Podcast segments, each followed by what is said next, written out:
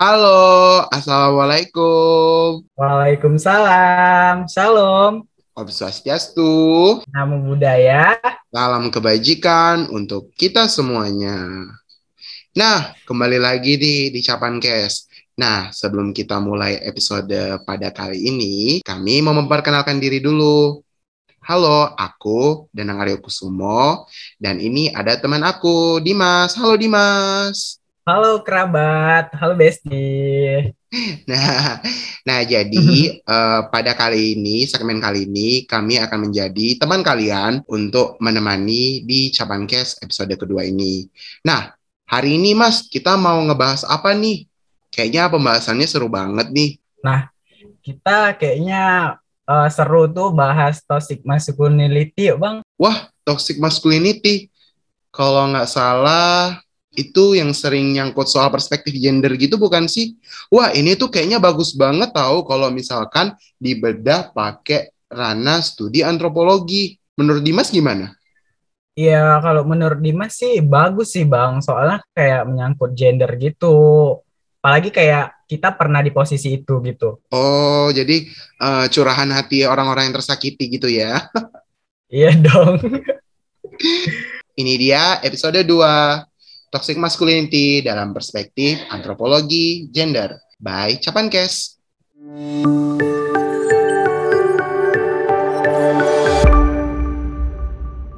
Nah, oke okay, Bang Dimas. Kali ini kita kan mau bahas soal toxic masculinity, toxic masculinity nih.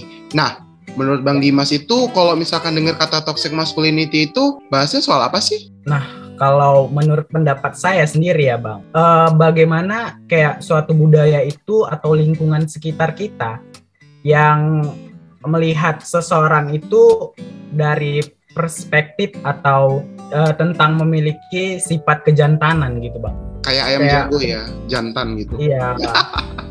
street gitu. Oh iya iya. Berarti orang. lebih condongnya itu toxic masculinity itu sesuai dengan kalau terjemahannya gitu ya. Toxic masculinity uh, which is toxic itu yang artinya beracun, masculinity itu artinya maskulinitas gitu. Berarti ya. itu lebih fokus ngarahnya itu karena laki-laki ya gitu. Iya, jadi kayak toxic masculinity itu uh, kayak muncul dari pendapat dari sekelompok orang yang pada akhirnya itu menyalahkan perilaku seseorang gitu. Yang kayak kurang inilah kurang itulah gitu. Kayak ya nggak ada puasnya gitu. Hmm. jadi kayak hmm, gitulah bang. Berarti kayak dianggap dalam tanda kutip itu kayak uh, kurang maco gitu ya kayak kurang jantan gitu ya. Jadi cenderung kayak uh, mungkin lebih sering kayak dicemooh atau mungkin kayak kalau bahasa orang Medan ini diceng-cengin gitu ya kalau nggak salah ya orang Medan tuh diceng-cengin gitu. Kayak anak cowok itu harus keras harus kuat gitu kayak nggak boleh nangis ya, juga ya ya kan? Ya gitu kayak kamu jangan nangis dong gitu. Waktu masih kecil kan. Kamu hmm. laki-laki kok nangis? Padahal itu kan kayak ya wajar dong orang laki itu nangis juga manusia gitu. Ya kayak kan ada lakinya tuh uh, aku bukan Superman, aku juga bisa nangis. aku bukanlah Superman, oh, iya, iya. aku juga bisa nangis. Iya, ya gak sih? Iya bener-bener. Dan tau gak sih kok dari lagu itu tuh aku dulu juga pernah kayak diledekin pakai lagu itu karena ya aku dulu juga memang pernah ngalamin toxic masculinity ini sih. Ya bener-bener jadi kayak serasa di Javu sih denger denger lagu itu iya, gitu. Bener. Wah Berarti memang kayak uh, ini sebuah fenomena yang istilahnya mungkin kayak uh, dipandang sebagai sesuatu nilai yang kayak uh, bisa dibilang keliru mungkin ya di masyarakat gitu. Soal gimana perspektif masyarakat itu mandang laki-laki uh, itu kudu jadi uh, orang yang tahan banting, habis itu juga kayak nggak boleh nangis. Uh, gimana sih kayak brandingannya harus kuat gitu, harus harus kayak wah laki gitu. Laki. Laki. Uh, Oke okay, bang, jadi kayak Dimas tuh punya tuh pertanyaan buat abang. Nah apa tuh? Jadi pertanyaannya itu, uh, pertanyaannya itu biasanya tindakan apa aja sih yang abang lakuin tentang kayak perilaku toxic masculinity? Hmm, perilaku yang biasa dilakuin itu ya sama oknum-oknum yang nerapin toxic masculinity gitu ya maksud kamu? Iya. Nah, kalau yang memang gitu. uh, mungkin kalau memang yang kayak pribadi yang aku alamin atau mungkin juga di Mas alamin itu mungkin uh, ya banyak ya. Mungkin kayak dari yang kayak verbal ataupun yang kayak perilaku. Perilaku mungkin bisa aja kayak entah itu bully fisik tapi kalau misalkan verbal itu entah bisa kayak dicemooh misalkan kayak dikata terlalu feminim misalkan kayak dikata aduh nggak laki banget gitu. Jadi uh, istilahnya itu memang kayak dilontarkan itu uh, supaya awalnya tujuannya itu mereka kayak seakan-akan ingin, ingin membangun branding. Kalau misalkan laki-laki itu kudu menjadi uh, sosok yang tangguh atau yang kuat gitu. Tapi pada kenyataannya itu malah istilahnya cenderung malah uh, menjatuhkan image atau jat, uh, jatuhnya kalau uh, malah kadang itu kayak lebih mengejek ataupun lebih kayak uh, itu tadi sih menjatuhkan image gitu menjatuhkan mental ya istilahnya iya, kayak lebih jadi uh, lebih, gitu mm, mm, mm, ke mental breakdance gitulah jadi cenderung yeah. tuh kayak uh, kayak malah bikin lost respect bukannya malah jadi kayak dikasih motivasi tapi malah dibikin lebih gitulah lebih ngedown lagi gitu karena uh, kalimat-kalimat uh, yang dia utarakan gitu. Oh ya ngomongin soal tadi kan, tadi kan kita udah ngomongin nih tindakan-tindakannya. Nah Dimas yeah. sendiri ini tuh pernah nggak sih jadi korban dari fenomena toxic masculinity ini? Wah pernah sih bang. Kayak itu memang buat kayak trauma gitu luka batin. Nah, hmm tapi ya, ya memang sih, kayak apa ya istilahnya kan kita cenderung istilahnya kita kalau misalkan kayak inget kenangan baik ataupun istilah kenangan buruk itu pasti kenangan buruknya pasti bakal istilahnya bakal kita ingat sampai dewasa gitu ya. Kalau kenangan baik itu uh, cenderung istilahnya mungkin gak memudar lah. Mungkin kalau memang kayak bener-bener berharga dia bakalan kesimpan tapi pasti nah, uh, bisa direlate sih. Dimas tuh gimana uh, bisa jadi trauma ya tadi kata Dimas tuh sampai ya, kayak trauma. Wow. ya trauma itu kayak mentalnya itu uh, terganggu sih bang gara-gara toxic masculinity itu. Apalagi kayak tentang soal berteman gitu. Mm -mm. Jadi cenderung lebih kayak Jadi, dikucilkan atau diasingkan gitu gitu kali ya mas? Iya benar. Jadi kayak lebih ya gimana ya dibilang kayak nggak seru lah gitu permainannya, perkumpulannya gitu. Hmm berarti mungkin ya setelah tadi Dimas nyatakan kalau misalkan uh, gara-gara toxic masculinity terus permainannya nggak seru itu uh, Dimas pernah nggak sih kayak uh, nyari pelarian atau mungkin kayak lebih suka nyendiri atau mungkin kayak lebih ngabisin waktu sama handphone itu gimana? Nah kalau itu bang Dimasnya kayak lebih nyari uh, nyari kayak sekelompok yang betul-betul nerima kita adanya sih bang ada sih ada. Mm -hmm. Gak semua nggak semua kelompok itu kayak toxic masculinity enggak jadi kayak Dimas ada juga kan perkumpulan kelompok yang kayak nerima Dimas apa adanya kayak mereka itu welcome aja gitu ke kita. Oh iya iya iya. Kayak, uh, uh, mereka itu uh, dengerin cerita Dimas, mereka itu pernah bilang kayak gini tau. Kayak kata temen aku tuh ibaratnya itu naik mobil, jangan pernah lihat kaca spion. Karena kaca spion itu kayak uh, jangan pernah lihat ke belakang lah masa lalu ya biarlah masa lalu gitu. Kamu lihat aja ke depan ada kita kata gitu ya. Kayak ya senang sih bahagia punya temen yang begitu. Ngasih secerca harapan gitulah ya. Ya. Hmm. jadi kayak saya tuh eh kayak Dimas tuh meninggalkan yang buruk dan kayak uh, mengambil yang baik gitu iya iya iya Nah, kadang memang kita juga harus ganti lingkungan sih buat juga uh, kesehatan mental kita gitu. Apalagi istilahnya hmm. memang kan kalau kita udah ngebahas soal mental mental issue ataupun mental illness itu itu bukan sebuah perkara yang main-main ataupun bisa dimainkan gitu itu merupakan istilahnya masalah yang serius gitu bahkan uh, ini ya aku tuh pernah dapat riset yang nunjukkan itu kalau uh, penghuni rumah sakit jiwa itu ternyata itu kebanyakan laki-laki itu kenapa karena toxic masculinity itu tadi gitu jadi istilahnya gini uh, ada suatu kondisi lah laki-laki uh, itu yang memang nggak boleh nunjukkan ekspresinya mulai dari kayak uh, mulai dari kayak menangis, galau, kecewa gitu. Alhasil akibat dia itu tadi lah mendem sendiri di dalam itu. Alhasil malah itu tadi ngimbas ke ke psikisnya itu, ngimbas ke kejiwaannya. Alhasil dia malah malah cenderung itu tadi menjadikan rumah sakit jiwa itu penuh sama laki-laki karena mereka itu kayak dibungkam gitu kebebasan mereka buat berekspresi. Padahal sebenarnya kan nggak salah gitu sih ya kan kalau misalkan laki-laki tuh bisa kayak uh, menangis ataupun mungkin kayak uh, entah kayak sesegukan ataupun mungkin uh, nyeritakan sesuatu sampai kayak agak-agak mewek gitu tapi terkadang itu tadi uh, kayak ada sesuatu yang unik di society yang menganggap kalau misalkan itu tuh kayak sebuah hal yang memalukan ataupun sebuah aib gitu mungkin ya kan mas. Nah jadi ini ada pertanyaan lagi nih bang untuk abang. Wah jadi apa tuh? abang per, uh, pernah nggak uh, ngalami trauma akibat hal ini? Oh kalau abang sih hampir bisa dibilang trauma ya karena uh, terbilang masa lalunya itu hampir gede sama bully gitu kan.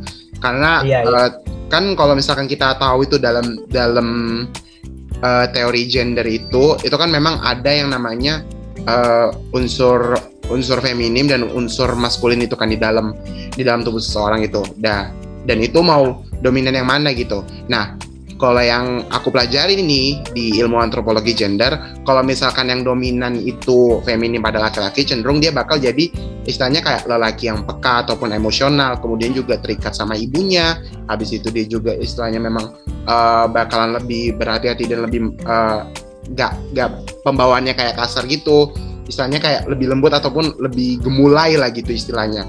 Nah, beda kalau misalkan uh, unsur maskulin itu dipenuhi misalkan di uh, perempuan gitu. Jadi istilahnya kalau misalkan Dimas kayak lihat itu pernah pernah lah ya kan Dimas tuh kalau lihat kayak cewek tomboy gitu.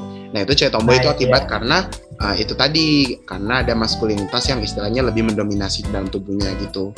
Nah jadi kan kalau misalkan perempuan itu kan lebih ke uh, lebih ke unsur feminin, terus kalau laki-laki itu ke maskulin.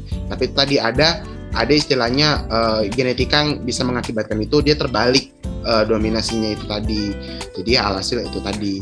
Tapi istilahnya itu kan uh, sebuah keunikan ya gitu. Tapi itu seharusnya kayak nggak harus jadi permasalahan yang malah itu dipertentangkan dan alhasil itu malah jadi bahan ejekan gitu. Dan itu yang memang istilahnya harus kayak kita benahi bukan gitu. Jadi itu kadang kayak ya ampun sering sering banget kayak udah di zaman sekarang kayak gini ngomongin uh, istilahnya tuh masih kayak ngeceng-cengin kayak gitu. Istilahnya kayak ketinggalan zaman banget gak sih mas gitu Iya, mungkin itu suatu yang lumrah ya bang bagi kita gitu, yang bisa terjadi kapan aja. Mm-hmm. Tapi bukan hal yang wajar atau hal yang perlu diwajarkan ya nggak sih? Ya bisa, iya memang benar sih. Karena gini ya, uh, biasa kalau yang kita lihat itu di masyarakat itu di, di society itu istilahnya mereka suara mayoritas itu, mereka suara mayoritas mereka yang menang gitu. Nah, mereka itu mengkampanyekan kalau misalkan kayak laki itu kudu A, kudu B, kudu C gitu. Jadi alhasil dengan pengkotak-kotakan itu, alhasil itu tadi istilahnya kalau ada laki-laki yang istilahnya tadi lebih didominasi sama unsur feminim yang istilahnya dia terikat sama ibunya, alhasil dia malah kayak ngerasa minder, alhasil dia nyari, uh, merasa insecure ataupun mungkin karena ejekan-ejekan itu tadi mungkin mengalami seperti apa yang kita berdua alami gitu, bisa mengalami trauma ataupun yang lain sebagainya gitu dan itu kan istilahnya kalau misalkan kita biarkan lebih lanjut kalau itu pun jadi malah lebih meradang itu pasti bisa bisa kena ke uh, mental psikis baik aku kamu ataupun juga orang-orang di luar sana yang mengalami toxic masculinity itu sendiri gitu. Jadi dampaknya itu memang bukan main-main sih. Jadi kayak itu ya, bukan suatu hal yang harus diwajarkan menurutku. Langsung ke mental ya kan? Mm -hmm. nah ini terakhir nih bang pertanyaan sama dari Dimas nih. Terakhir kali Oke. Okay. Uh, menurut abang tuh bagaimana tinjauan antropologi dalam memahami toxic masculinity? Nah, Dimas kan juga baru belajar nih. Jadi kalau menurut abang gimana? Nah, itu tadi kan tadi kita udah bahas ya soal konsep dominan uh, antara uh, unsur feminim sama maskulin dalam dalam tubuh seseorang itu ya. Nah, cenderung kan istilahnya gender itu memahami soal uh, gimana peran yang bisa ditukar ya, enggak enggak istilahnya itu berkungkung pada suatu hal yang uh, kudu dikotak-kotakan antara laki-laki dan perempuan gitu. Beda beda istilahnya kan jadi kalau dalam perspektif antropologi gender itu kan ada namanya uh, peran seks dalam tanda kurung seksnya itu uh, jenis kelamin dan peran gender. Nah kalau peran seks ini dia nggak bisa ditukar. Contohnya apa? Misalkan kayak uh, perempuan yang menyusui kemudian juga hamil dan melahirkan gitu. Kan nggak mungkin laki-laki hamil melahirkan menyusui. Nah begitu pula dengan uh, istilahnya memang uh, laki-laki yang istilahnya ya ya dalam tanda kutip membuahi gitu. Nah sementara kalau peran gender itu tadi istilahnya peran yang bisa ditukar entah kayak pekerjaan domestik. Pasti Dimas pun juga sering ya kan melakukan pekerjaan domestik entah itu kayak nyapu rumah, ngepel rumah, nyuci piring. Nah tapi yeah. Fenomena yang unik di masyarakatnya ini hal itu terse uh, hal itu malah jadi pemicu buat jadi toxic masculinity. Istilahnya kalau ada laki-laki yang nyuci piring, ada laki-laki yang nyapu rumah, ada laki-laki yang yang istilahnya tuh kerjanya megang rumah, pasti dia itu dianggap uh, kayak kecewa-kecewean atau feminim gitu. Jadi uh, jadi dianggap tuh kayak uh, nggak sekali dua kali dianggap itu sebagai uh, seseorang yang nggak laki gitu. Nah pasti Dimas kan juga udah pernah ngalamin nih. Nah biasanya Dimas ada nggak sih kayak solusi ataupun uh, siasat gitu uh, buat kayak lebih uh, ya gimana sih kayak lebih ngehandle toxic masculinity ini gitu? Nah kan uh, gini kan bang, tadi Dimas bilang kan mungkin karena suatu yang bisa eh, suatu yang lumrah gitu karena sudah biasa terjadi gitu kan. Tapi bukan hal yang wajar atau hal yang perlu diwajarkan. Ja, menurut Dimas sih uh, solusinya itu ya kita itu meninggalkan dari toxic masculinity yang biarlah berlalu gitu. Jadi jangan jangan diambil terus menerus jadi buat kita trauma sakit hati gitu.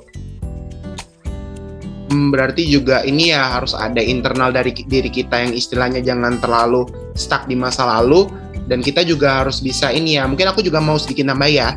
Uh, mungkin dari kita bisa okay. untuk eksternalnya itu supaya kita itu lebih ngasih edukasi atau pemahaman berupa sosialisasi ke masyarakat uh, soal uh, kalau misalkan laki-laki uh, yang istilahnya ngerjain ini ini itu ini tuh bukan bukan dianggap sebagai cewek loh gitu jadi istilahnya kayak uh, kalau misalkan laki-laki menangis itu tuh kan uh, dalam beberapa perspektif masyarakat itu kan masih terbilang tabu ya gitu.